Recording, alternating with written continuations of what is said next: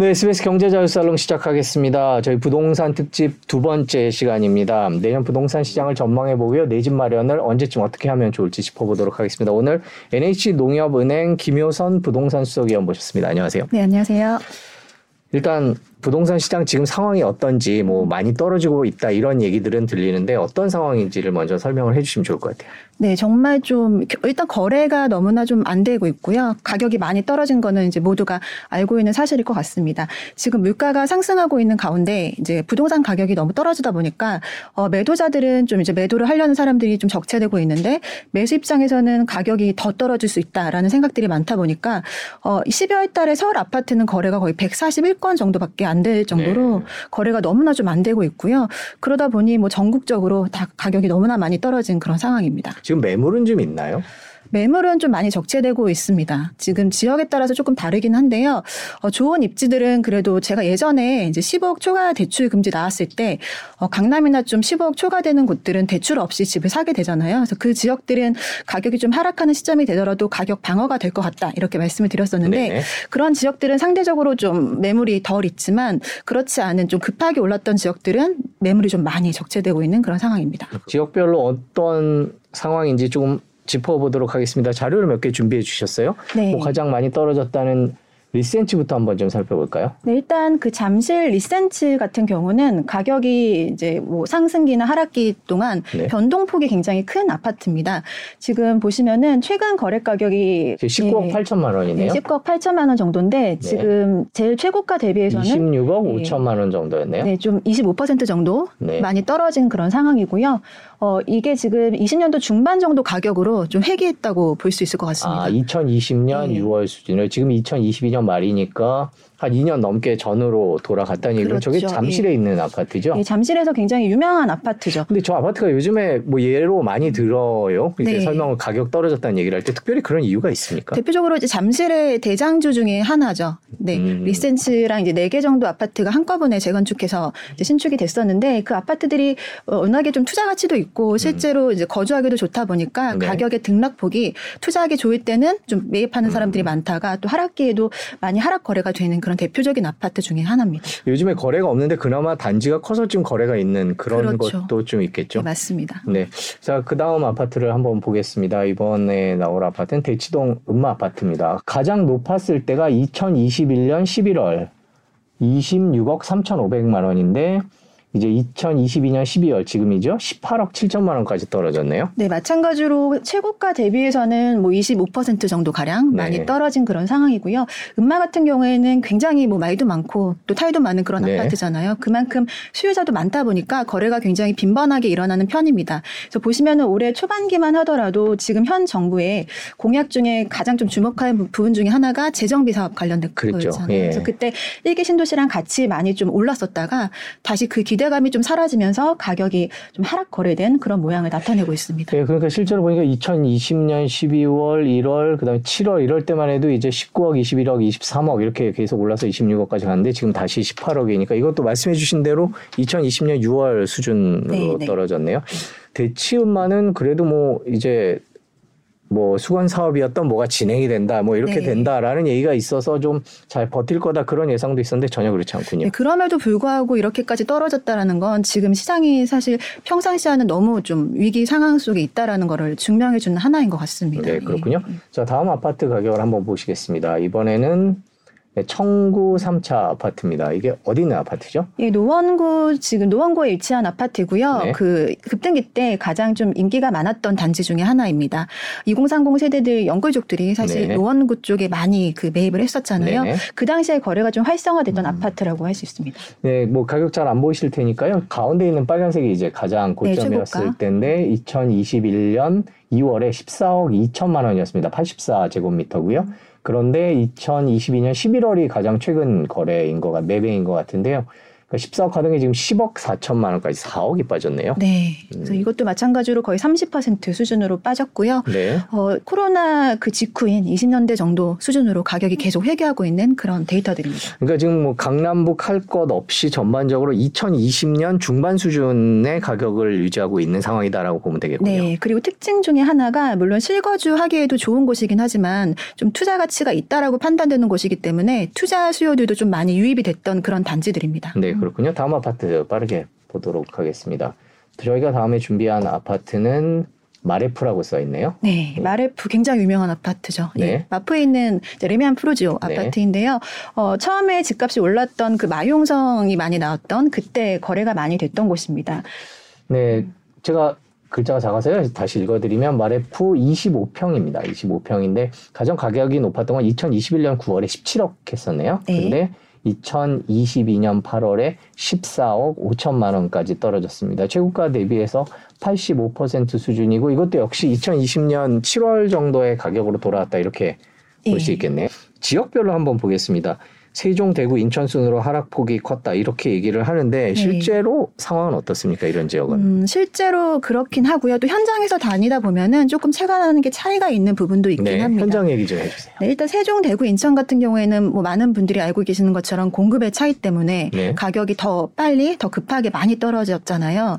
근데 여기서 예를 들어서 세종 같은 경우는요, 사실 세종 시민들한테 얘기를 들어보면은 조금의 온도 차이는 좀 있는 것 같습니다. 네. 그러니까 세종시 자체는 이제 전국에서 마- 다 매입할 수 있고 청약도 전국에서 다 넣을 수 있는 지역이죠. 근데 지금 이제 이곳에서는 이 안에서도 서울처럼 뭐 강남이 있고 또 희귀한 그런 좀 입지가 좋은 것들이 있잖아요. 네. 그래서 그 지역들도 물론 가격이 지금 하락하고는 있지만 가격이 다시 복귀할 거라는 그런 그 믿음도 굉장히 크고요. 네. 그리고 그 세종 안에 아파트들이 많긴 하지만 또 수요자들이 많다 보니까 여기에 대해서 이제 많이 떨어지지 않을 거라는 그런 생각들이 좀 있는 것 같습니다. 음. 그리고 제가 봤을 때도 청약이 올해는 거의 없었거든요. 아예 네. 없었고 입주 물량이 많기 때문에 지금 가격이 하락하고는 있지만 좀 다시 가격이 상황이 반전이 됐을 때는 다시 회복할 수 있는 힘도 갖고 있는 그런 곳인 것 같고요. 반면에 이제 대구 같은 경우에는 한 3년 전부터 계속해서 가격이 조금씩 빠졌었거든요. 근데 이제 내년 그 후년에도 입주 물량이 기- 제일 많은 곳이라서 사실 조금 장기적으로 침체가 될 수 있는 그런 상황인 것 같고 인천 같은 경우에는 지금 연수구 같은 곳을 중심으로 가격이 굉장히 많이 올랐었죠. 근데 그 지역들의 거품 같은 게 조금 빠지고 있는 상황이고 내년도 입주 물량이 좀 너무나 많습니다. 그렇기 때문에 좀 위험한 지역이라고 볼 수 있을 것 같아요. 인천 얘기만 좀 여쭤볼게요. 지금 최근에 부동산 전문가분들 저희 프로그램에 나오시는 분들이 대부분 다 인천 걱정을 하세요. 네. 역시 동의하십니까? 인천에 공급 물량이 많아서 네. 가격이 특히 많이 떨어질 수 있다. 뭐 수도권 얘기하시는 중에서 위험하다라고 저도 생각을 하고 있습니다. 지금 인천은 이제 송도랑 연수구 중심으로 가격이 거의 서울 가까이 많이 올랐었던 부분들이 있고요. 네. 그리고 송도가 아니라 그 조금 더 가면은 구도심이 있습니다. 네. 근데 그 구도심 쪽에 그 입주 물량이 거의 신도시급으로 내년에 많이 입주를 하게 돼요. 네. 근데 올해도 인천이 여기 데이터처럼 지금 뭐두 번째로 세 번째로 가격이 많이 떨어진 지역이잖아요. 네. 근데 이건 아직 입주장이 펼쳐지기 전의 얘기거든요. 근데 내년도에 그 미니 신도시급으로 입주가 시작되면은 일단 전세값이 굉장히 많이 걱정이 되고요. 여기가 분양가들이 보통 4억에서 한 6억, 7억 정도 수준이거든요. 네. 근데 한꺼번에 입주를 하게 되면은 이제 다주택자들이 사신 분들도 많은데 그런 것들이 한꺼번에 전세 매물로 나오게 될 거잖아요. 근데 사실 매매는 전세값이 좀 지지대가 돼주면서 그 아래로는 잘 떨어지지 않는데 사실 전세값이 좀 너무나 크게 떨어질 걸로 좀 예상이 돼서 네. 내년부터가 좀 시작일 것 같다라는 생각이 들어요. 인천 지역 예, 같은 경우에는 예. 특히 뭐 저희가 8시 뉴스에서 전해드리는 것도 잠실 아니면 송도 이런 경우가 참 많은데요. 음. 특히 인천이 그런 것 같은데 전세값 먼저 내년에 네. 떨어질 거다 예상하는데 그게 몇 월쯤부터 내년 2월에 입주하기로 되어 있던 것들이 5월 정도 입주를 하게 네. 되더라고요. 조금 미뤄져서 5월부터 조금 입주가 많아질 거로 예상이 됩니다. 그렇군요. 저기 많은 분들이 지금 저희가 뭐 전국적인 상황을 아- 알아봤는데 말씀하시는 게 이제 우리가 이제 집값이 떨어질 거다 내년에 그런 전망은 이제 모든 전문가들이 네. 의견이 일치하는 거고 이제 얼마나 어 떨어질 것이고 뭐 언제까지 떨어질 까 여기에 이제 의견이 좀 갈리시는 것 같은데 네. 뭐 질문지 순서를 네. 그냥 다 뛰어넘어서 네. 위원님께서 어떻게 전망을 하십니까? 얼마나 어디까지 떨어질까 전반적으로. 그러니까 이번이 정말 좀 예측하기가 너무나 어려운 시장인 것 같기는 해요. 이게 부동산 자체 요인들만으로 떨어지는 게 아니라 이건 거시경제라는 굉장히 글로벌이 같이 움직이다 보니까 이게 지금 스태그플레이션이 온 상황인 거라고 볼 수 있잖아요. 물가는 계속 올라가고 있는데 자산 가치가 네. 계속 하락하고 있는데 이게 그냥 이 정도 수준에서 끝나면은 뭐 단기로 볼 수 있겠지만 이게 슬럼프플레이션까지 좀 진척이 된다면은 정말 장기 침체로 갈 수도 있는 그런 상황일 것 같습니다. 근데 저는 좀 예상하기로는 지금 어 2019년도 그러니까 코로나로 인해서 유동성이 시작이 됐잖아요. 그 이전까지 올랐던 가격들은 그 이전에 또 너무나 침체기가 있었기 때문에 어 우리가 좀 소득 수준이나 자산의 가치 상승할 수 있는 그 정도 여유분으로 상승을 했다라고 보는데 그 이후에 좀 거품이 꼈다라고 생각이 되거든요. 네. 그래서 어 국제적으로 좀 다른 차이는 있겠지만 한 2020년도 초반이나 2019년도 뭐 중후반 정도 가격까지는 떨어질 수 있다라고 생각이 됩니다.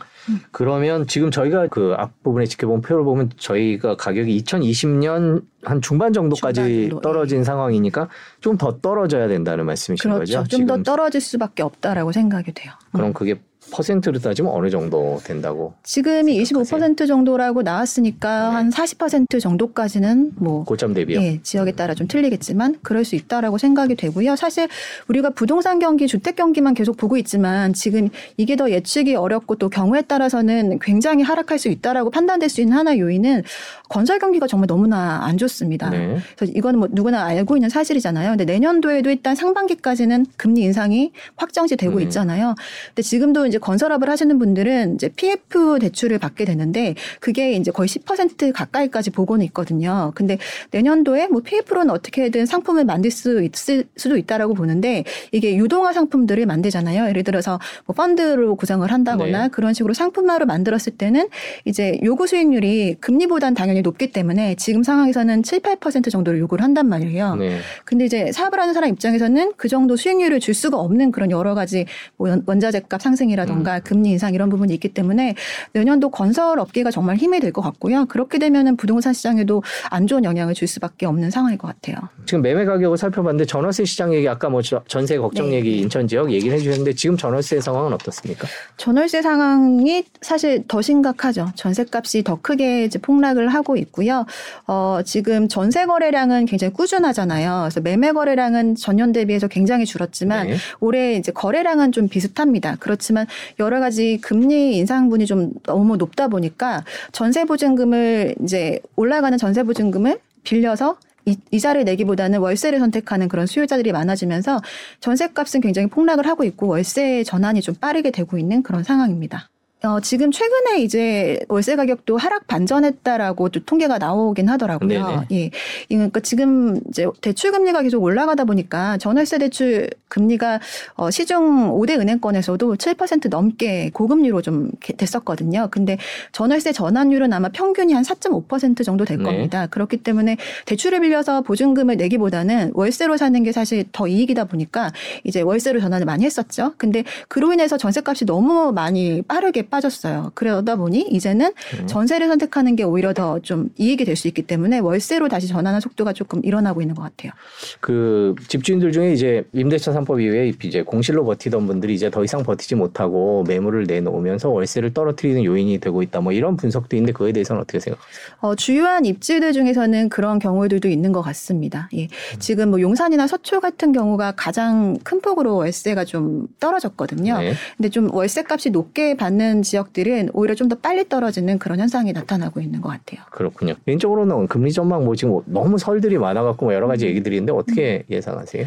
그러니까 이게 미국 금리의 영향을 안 받을 수는 네. 없는데 이제 미국의 여러 금융회사들의 얘기를 좀 들어보면은 어, 금리가 지금 5% 6%까지도 올라갈 수 있다라고 전망을 하고 있거든요. 그래서 한국 금리가 이제 그거를 뒤따라서 계속해서 올라가고 있잖아요. 근데 저는 이제 내년 상반기까지가 가장 크게 올라갈 거라고 생각은 되고요.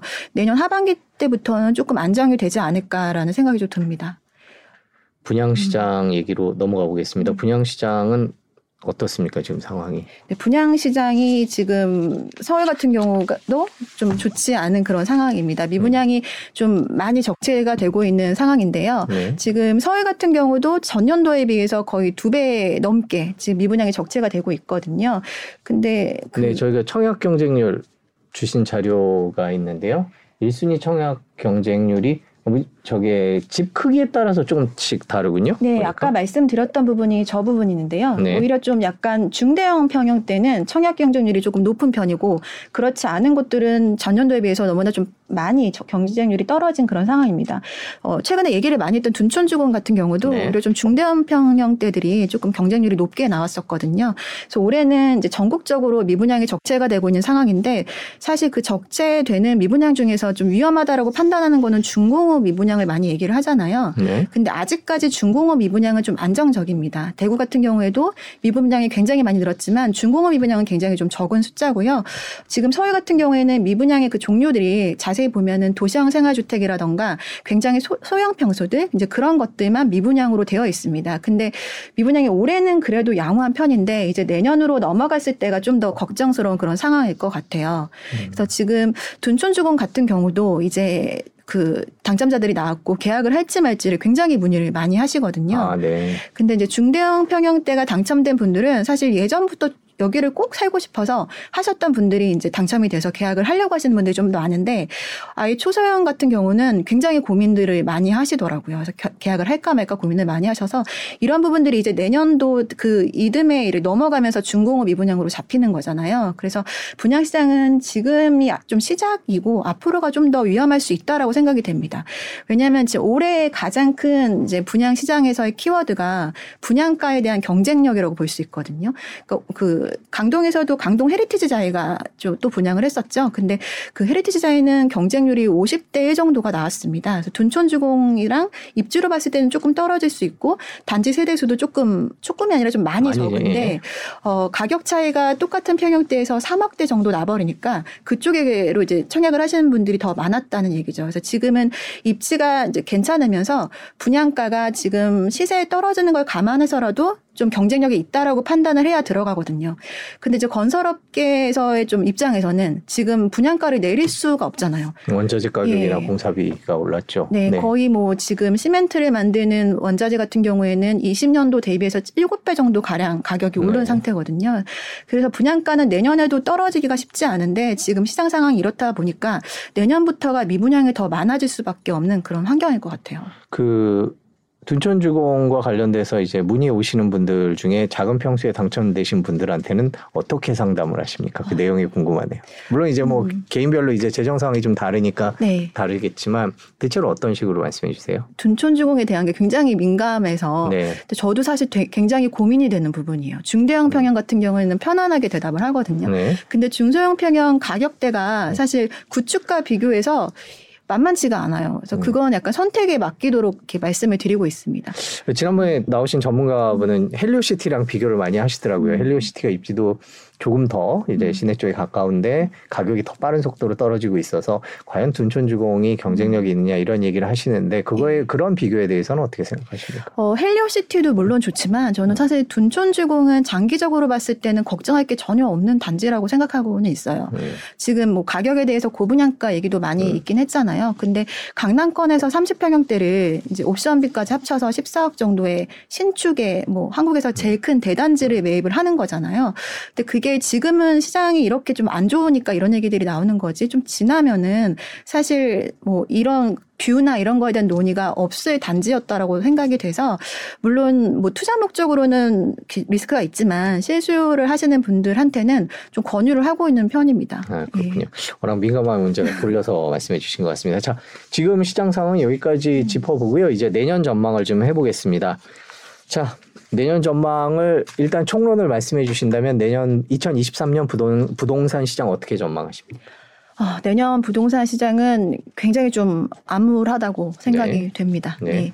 지금 이제 금리 인상이나 물가 상승 여러 가지 때문에 많이 정말 어려움을 겪고 계실 것 같아요. 뭐 저도 마찬가지고 이자 부담이 보통 서너 배 정도 넘게 된 상황에 어 계속해서 좀 여러 가지 경제적인 여건들이나 요인들 리스크들도 너무 커지다 보니까 내년도 1년 동안도 사실 이게 거래가 돼야 뭐 이게 거래가 움직이면서 가격이 상승하고 하락할 텐데 매물은 적체되지만 거래도 내년에 이번에도 좀 쉽지는 않을 거라고 그렇게 좀 생각이 됩니다. 음. 게다가 입주 물량이 많은 곳들은 사실 전세 가격이 많이 빠지면서 집 가지고 계신 분들은 굉장히 고통이 심할 수밖에 없는 그런 상황일 것 같아요. 그래서 지금은 이제 다주택자들 특히 뭐 연끌 같은 거 하셔가지고 매입하신 분들이 제일 좀 어려운 상황이 펼쳐질 수는 있을 것 같아서 내년 1년 동안은 정말 내년이 토끼해잖아요. 그래서 이제 그 사자성어로 토끼들이 좀 위험에 처하면은 세계 굴을 파놓는다는 사자성어가 네. 있더라고요. 토영 삼굴이라고. 그래서 이 위기를 좀 피해 나갈 뭔가 돌파구를 여러 개 좀 세워놔야 되는 그런 시기인 것 같 습니다. 네.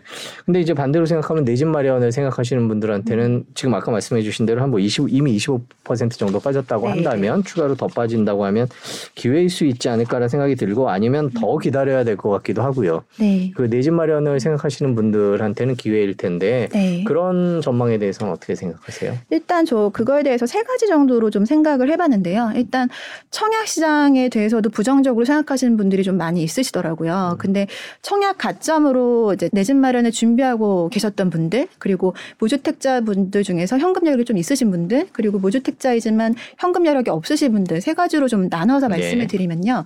청약 가점을 이제 천천히 준비하셨던 분들은 보통 장기적으로 살 집을 좀 구하려는 그런 성향들을 가진 분들이 많으시거든요. 근데 사실 전년도 대비해서 지금은 청약 시장이 굉장히 가성비가 좋은 시기라고 볼 수 있습니다. 지금 올해 둔촌조공 같은 네. 경우도 경쟁률이 굉장히 낮게 나왔잖아요. 네. 근데 이게 다시 시장이 좀 상승 기 때는 이렇게 나올 입지가 아니긴 했거든요. 근데 내년도에도 좋은 입지의 아파트들이 서울에서도 많이 분양을 할 예정입니다.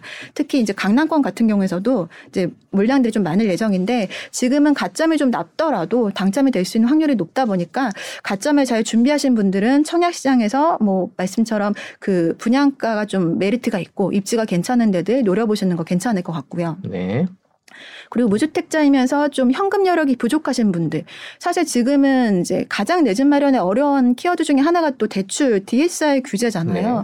DSR 규제 안에서 내가 뭐 신용 대출이나 자동차 살 때 할부금 이거 다 내고 내 집 마련할 그 대출을 또 확보하기는 쉽지는 않거든요. 그래서 그런 분들은 지금 이 시기에 이제 미분양이나 아니면 미계약분 같은 것들 그런 줍줍 소위 줍줍 같은 것들을 하셔서 내 집 마련을 하시는 것도 저는 괜찮은 시기라고는 봐요. 근데 다만 지금 뭐 고분양가 같은 얘기들이 있고 집값이 언제까지 하락할지 모르는 그런 상황이기 때문에 좀 현금을 가지고 있는 그 상황에 따라서 좀 적정한 아파트가 나왔을 때 이제 그 미분양분을 받는 게 이게 그 중도금 대출 같은 것들이 가능한 단지들이 많이 있잖아요. 네. 그래서 목돈이 없더라도 이제 내 집 마련을 할 수 있는 그 가장 좀 좋은 방법이기 때문에 그렇게 하시는 거를 좀 선택을 했으면 좋겠고요. 현금 여력이 어느 정도 있으신 분들은 이제 구- 입지가 좋은 구축 같은 것들, 이제 떨어진 매물들을 좀 사시는 거를 좀 추천을 드리고는 있습니다. 아까 보신 것처럼 지금은 그 아파트들이 다 같이 올랐었잖아요. 그 네. 전국적으로 뭐 입지에 대한 이런 변별력 없이 다 같이 올랐던 것들이 지금 이제 떨어지고 있는 시기인데 어, 주요한 입지 중에서도 개인의 상황에 따라서 굉장히 좀 좋은 조건의 급매물들이 나올 수 있는 그런 상황입니다. 그래서 현금이 있으신 분들은 어, 좀 많이 떨어진 그런 구축들 좀 장만하시는 것도 괜찮은 방법일 것 같습니다. 조금 지금은 시기가 이르지 않을까 하는 생각도 들어요. 어떻게 보세요? 물론 이제 저희가 내년 전망을 하고 있지만 네. 이제 뭐 내년이라는 시간이 긴 시간이니까 네. 그래도 내년 내후년까지도 계속 안 좋을 거다라고 전망하시는 분들이 많은데 네. 음. 내년에 그러니까 아무리 현금이 뭐 현금이 있던 없던 내년에 집 마련을 한다라는 건 아, 좀 뭐라 그럴까 꺼려지는 네. 그런 생각도 들거든요. 네. 그럼 다들 많은 분들이 그렇게 생각하실 텐데 그거에 대해서는 어떻게 생각하세요? 네, 저도 이제 시기 같은 것들을 말씀을 드려야 되는데 오해 소지가 있을 수 있는 네네네. 부분이죠.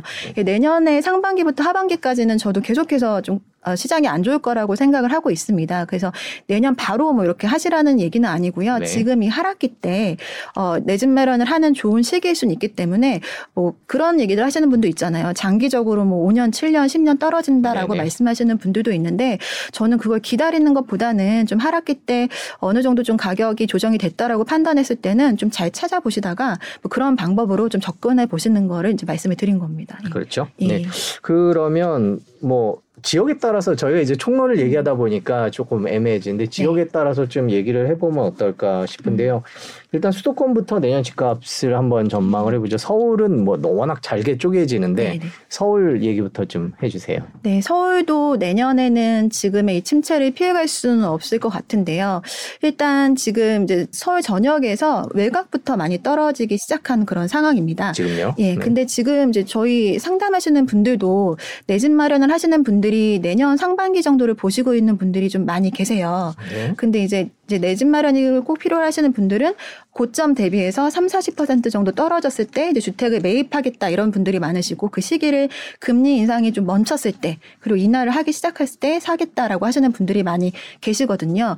그래서 이제 저는 이제 그 서울에서 도심권들도 내년에 이제 매물이 많이 조금 더 많이 나오게 될 거잖아요. 그러면서 이제 매물이 적체됐던 그 하락 매물들이 거래가 되기 시작하면서 더 좀 하락 변동폭은 클 수 있다라고 생각이 됩니다.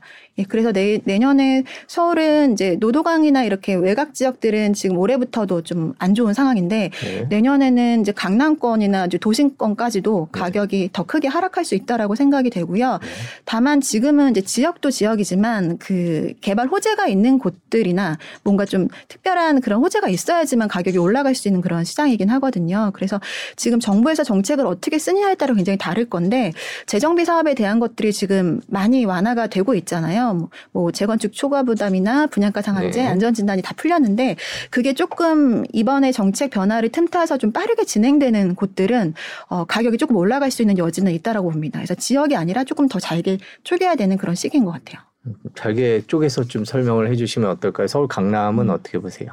강남은 일단 이제 방배권이나 잠실권 쪽에서 어, 분양이 좀 많이 될 여지가 있습니다. 예, 그래서 내년도에는 이제 강남권에서도 이제 신축에 대한 기대감이 좀 커지기 때문에 구축들의 거래들이 좀 하락이 아니면은 하락된 물건들이 아니면 거래가 되기 좀 어려운 상황들이 올 수 있을 것 같고요. 그리고 지금 재정비 사업에 대한 것들이 음마 아파트나 뭐 장미 아파트나 이런 것들이 좀 영향을 주고는 있거든요. 그래서 그런 것들 이 좀 시기를 타가지고 이번에 안전진단을 통과해서 좀 시- 진도가 빠르게 나가면은 그런 지역들은 좀 이제 또 이렇게 상승한 거래로 진행이 될 수 있기 때문에 어 예, 그렇게 좀 다르게 나타날 것 같습니다. 그 아까 노동원 얘기를 음. 해주셨는데 그런 지역 은 어떻게 전망을 하세요? 예, 노도강 지역 같은 경우는 이제 20년대 초반에 가격이 굉장히 급등했잖아요. 그때 거래가 가장 많이 일어났던 지역이 이제 노원구, 그 성북구, 뭐 이런 노도강 네. 그 외곽 지역인데 그 지역들의 매물들이 굉장히 많이 좀 쌓여가고 있는 상황입니다. 네. 근데 지금까지는 거래량이 뭐 그 매물에 비해서는 굉장히 좀 적. 거든요. 근데 그 거래가 되기 시작하면서 더 많이 하락할 수는 있어서 어, 노도강 지역은 내년도에 좀 더 크게 떨어질 수 있을 것 같아요. 음. 그 마포나 이런 음. 쪽은 어떻습니까? 그- 서울 한 바퀴 돌아보죠. 네. 어, 서울 중에서 그럼 일단은 그 내년도에도 좀 괜찮을 지역부터 말씀을 아, 네. 드리면요. 전체적으로 서울도 뭐 마찬가지로 다게 하락할 수밖에 잘 없는. 시장이니까 예. 예, 내년도에도 괜찮을 지역들은 지금은 이제 용산 쪽이나 성수동 같은 지역들은 아직까지도 가격이 좀 견고하게 유지되고 있는 그런 상황입니다. 왜 그렇죠?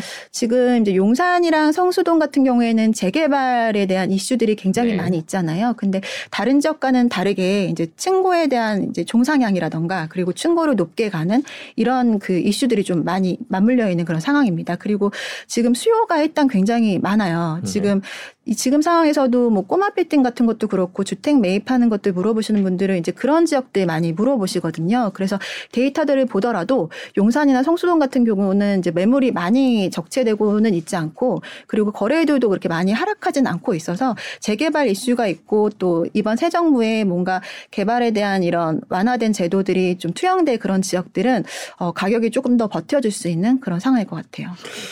그래도 집값이 그렇게 계속 떨어질 것 같고 그 금리는 계속 몇 년 동안 높을 것 같은 상황인데도 지금이라도 사겠다 이런 분들이 계신가 봐요. 아, 지금 당장 사겠다라고 하시는 분들은 사실 없죠. 아, 예, 예. 없죠. 근데 이제 내 집 마련을 해야 되는데 이번 시기가 좀 기회니까 조금 계속해서 보고 계시는 분들은 있으세요. 네. 그래서 그런 분들은 지금 뭐 매물들도 임장을 다니시고 뭐 저한테 물어보기 물어보기도 하시고 뭐 이런 데이터들을 계속해서 공부하고 계시는 분들이 많이 계십니다. 음, 실제 수요는 아닌 거죠. 지금 방금 용산이랑 그 성쪽 얘기를 해주시면서 수요가 있다 이렇게 말씀을. 음. 아 대기 수요. 아, 대기 수 수요요. 예, 예. 그렇군요. 또 다른 지역은 어떨까요? 이제 서울에 저희가 북쪽 강남 해먹고 그러면 저기 남서 쪽은 어떤가요?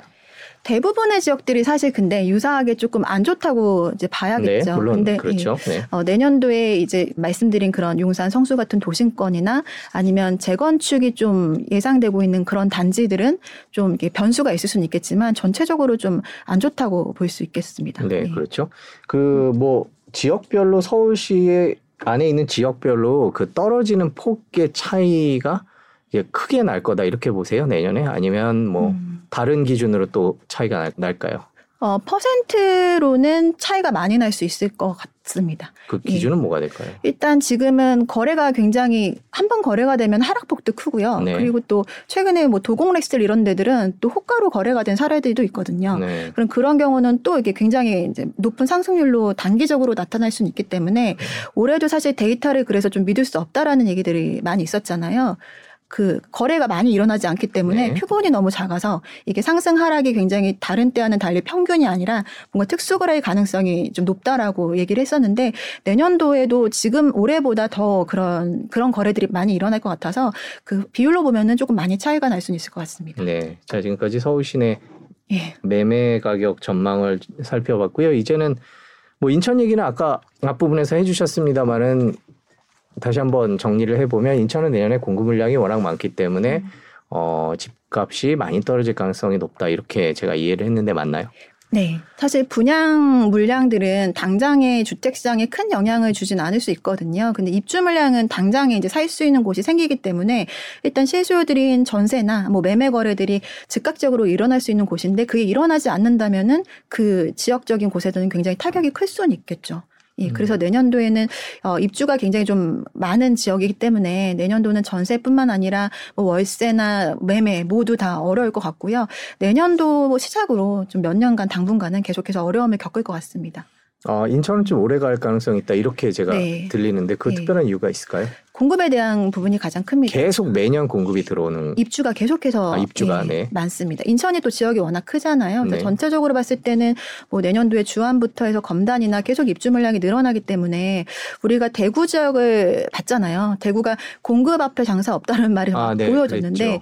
지금 이렇게 하락하기 전에 대구가 먼저 전년도부터 하락을 했었습니다. 근데 그게 지금까지도 가고 있고 뭐 내년도 후년까지도 계속해서 이어질 거로 생각이 되는데 그거에 좀 비슷한 사례가 지금 인천 일 것 같습니다. 예. 음.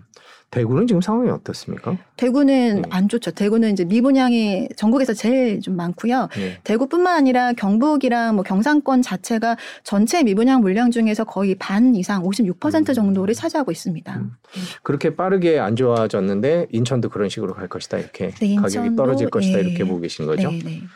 자 수도권까지 저희가 매매 시장을 봤고요. 이제 전월세 시장 얘기를 해봐야 될 것 같습니다. 아무래도 집 사기가 좀 망설여지실 때라 전월세 시장에 더 관심이 많으실 것 그렇죠. 같은데 예. 어떻게 전망을 하세요? 전세값이 올해 너무 많이 떨어졌어요. 네. 음, 그 금리의 영향도 좀 있지만 이제 물량들이 많은 지역 위- 집중해서 좀 가격이 떨어지다 보니까 정말 큰 폭으로 가격이 떨어졌는데 최근 아까 저희가 말씀 나눈 것처럼 월세가 다시 조금 가격이 떨어지고 있다 이렇게 이제 말씀을 나눴잖아요. 그게 전세값이 너무 큰 폭으로 떨어지다 보니까 이제 다시 이제 월세에서 전세로 가는 수요들이 조금 생기고 있는 그런 상황이거든요. 네. 그래서 내년도는 그 아까 말씀드린 공급이 정말 특별히 많은 지역들은 어 가격이 더 많이 큰 폭으로 하락하겠지만 그런 공급에 대한 이슈가 없는 지역들은 올해랑 유사하거나 더 이게 큰 폭으로 떨어지지는 않을 거라고 좀 생- 생각이 됩니다. 음. 예. 그 금리 영향도 내년 하반기쯤 가면 덜해질 거다 이렇게 전망을 하고 계신 거죠? 지금 해주신 네. 말씀은. 네.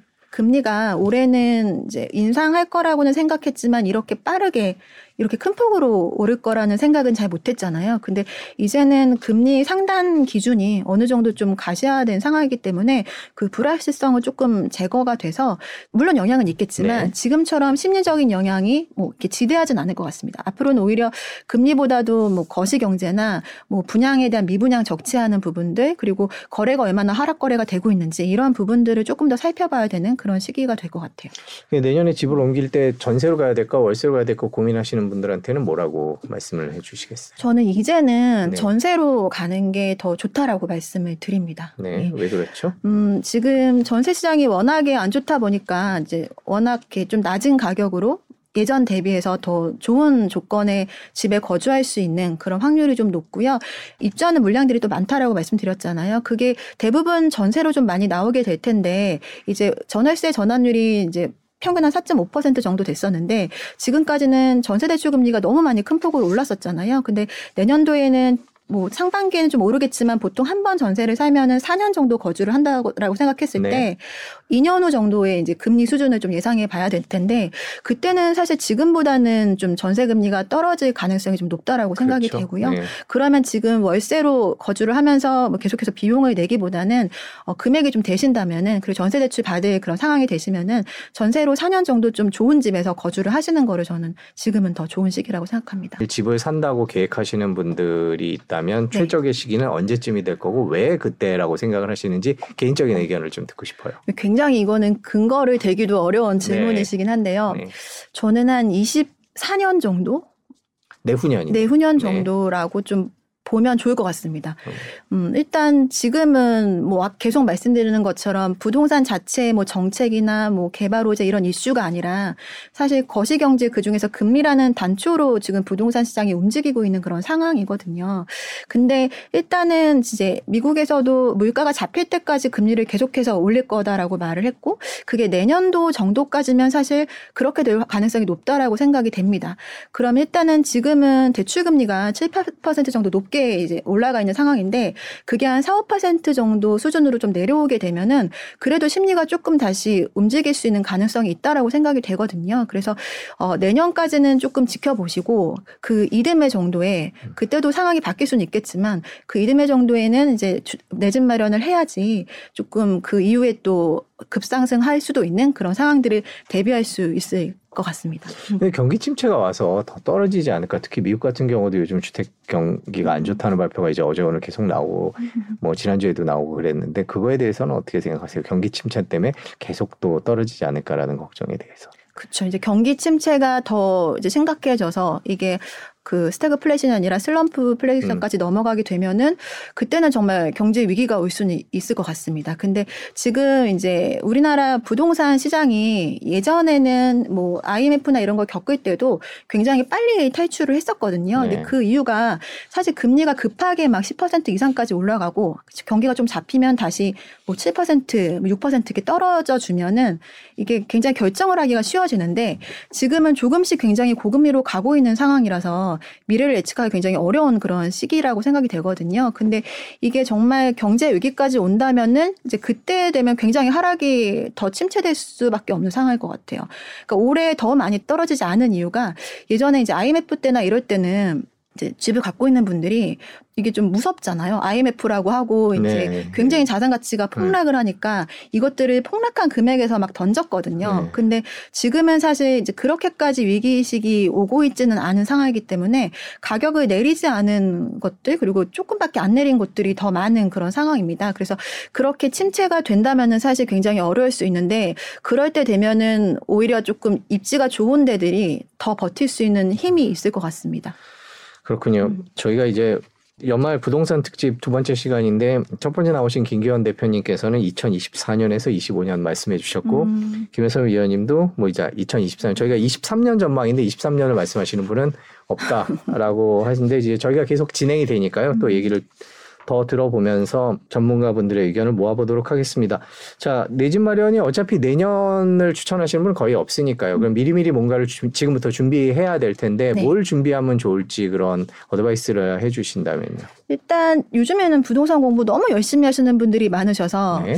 일단 좀 주의하셔야 될 부분은 어, 한 방향으로만 보지 말라고 좀 말씀을 드리고 싶고요. 한 방향이요? 네. 지금 저도 부동산 이쪽에서 20한 4년, 5년 정도 네. 됐거든요. 네. 그래서 건설 업계에도 있었고 지금처럼 이제 부동산 주택 시장 보는 쪽에서도 있었는데 과거와 지금의 시장이 너무나 다릅니다. 그래서 과거를 비추어서 지금을 판단하기에도 뭔가 좀 맞지 않는 부분들이 많이 저도 생각이 되거든요. 그래서 보 통은 이렇게 유튜브나 이런 블로그 같은 걸로 공부하시는 분들이 이제 본인의 뭔가 이렇게 판단에 맞는 한쪽 방향만 보고 좀 네. 공부를 하시거든요. 근데 그러지 마시고 좀 다양한 의견을 조금 들어보시라고 말씀드리고 싶고요. 그리고 특히 지금은 이제 일단 내 집 마련 마련을 하고 싶은 분들 또는 투자를 하고 싶은 분들이실 텐데 그렇다면은 지금 굉장히 좀 주의 깊게 봐야 될 부분들이 거래량 적체되는 부분들이랑 금액들 나온 것들을 좀 계속해서 보셔야 될 것 같고요. 그 지역별로 미분양들 나오는 데들 그리고 특히 미분양이 적체되고 있는 것들은 주택시장에 가장 좀 위험한 신호 중에 하나거든요. 네. 특히 중공업 미분양 이런 것들 적체되고 있는 지역들은 가격이 이제 거의 이제 빠질 대로 빠졌다라는 얘기가 되니까 오히려 그때부터는 조금 그 지역을 매입할 타이밍이 언젠지를 주의 깊게 봐야 될 그런 시기라고 생각이 됩니다. 뭐 현장도 많이 다니다 다니라는 얘기를 전문가분들이 해주시는데요. 현장 가서 어떻게 해야 될까 좀 막상 현장 가보면 어려운 것 같아요. 음. 뭘 해야 되고 뭐 그냥 동네를 둘러봐야 되나 부동산 들어가서 여쭤봐야 되나 이런 생각들 드는데 현장 임장을 어떻게 하면 좋은지에 대해서 조금 얘기를 해주신다면요. 어, 일단은 주택이면은 이게 인터넷에서 보고 가실 네. 거잖아요. 그래서 인터넷에서 세대수라던가 매물들 나온 것들을 보시고 그 보통 그 좀 빨리 거래되는 것들이 아무래도 로얄동이랑 로얄층일 테니까 그런 데들이 조금 먼저 전화를 하셔가지고 약속을 좀 잡으시면 좋습니다. 아 네. 네. 공인중개사랑 약속을 잡으시고 가셔서 그 주위를 좀 둘러보시고요.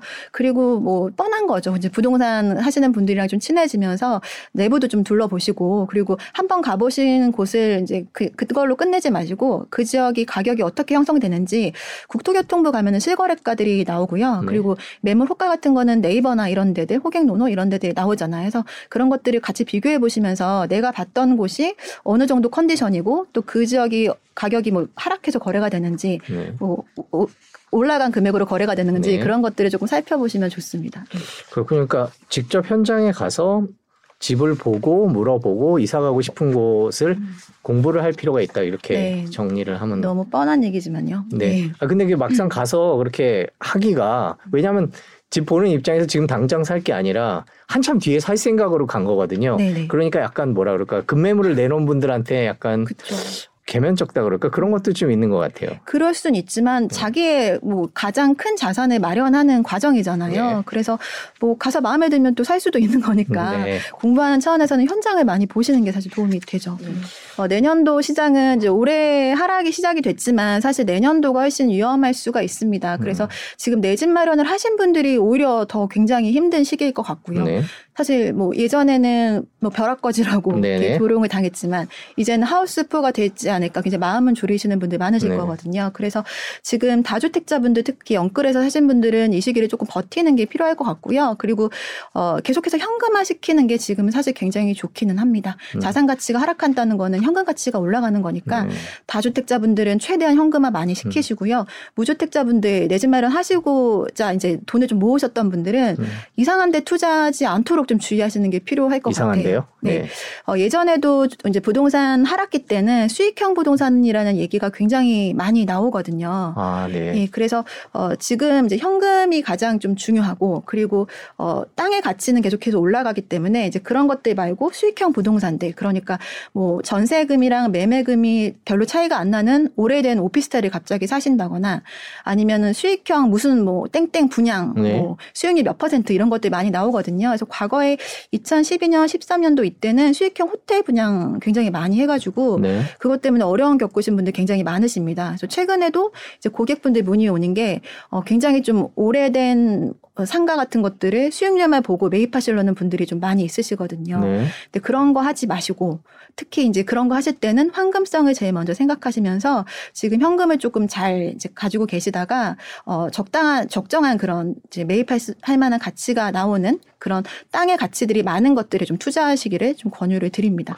집가 하락기에는 그런 상품들이 좀 그런 상품들로 인한 피해들이 많았었나 보죠 예전에도. 많죠. 왜냐하면 이제 건설업계에서도 주택 시장이 여러 가지 부동산 유형 중에서 가장 큰 시장인데 그게 죽게 되고 특히나 지금 같은 경우에는 분양가는 높을 수밖에 없고 이제 분양을 받으려는 사람은 적기 때문에 내년부터 진짜 좀 어려울 수 있거든요. 그래서 그럴 때는 여러 가지 좀 아이디어를 이렇게 창조적인 아이디어를 내셔서 상품들을 만드시게 됩니다. 네. 근데 그런 것들이 사실 추후에는 이제 매매하기도 어렵고 수익률도 그만큼 보장 못 받는 것들이 많거든요. 있거든요. 그래서 네. 과거에 그런 수익형 부동산들 지금 막 4개, 5개씩 가지고 계신 분들도 많이 있으시고요. 네. 그것 때문에 신용불량자 되신 분들도 굉장히 많이 봤습니다.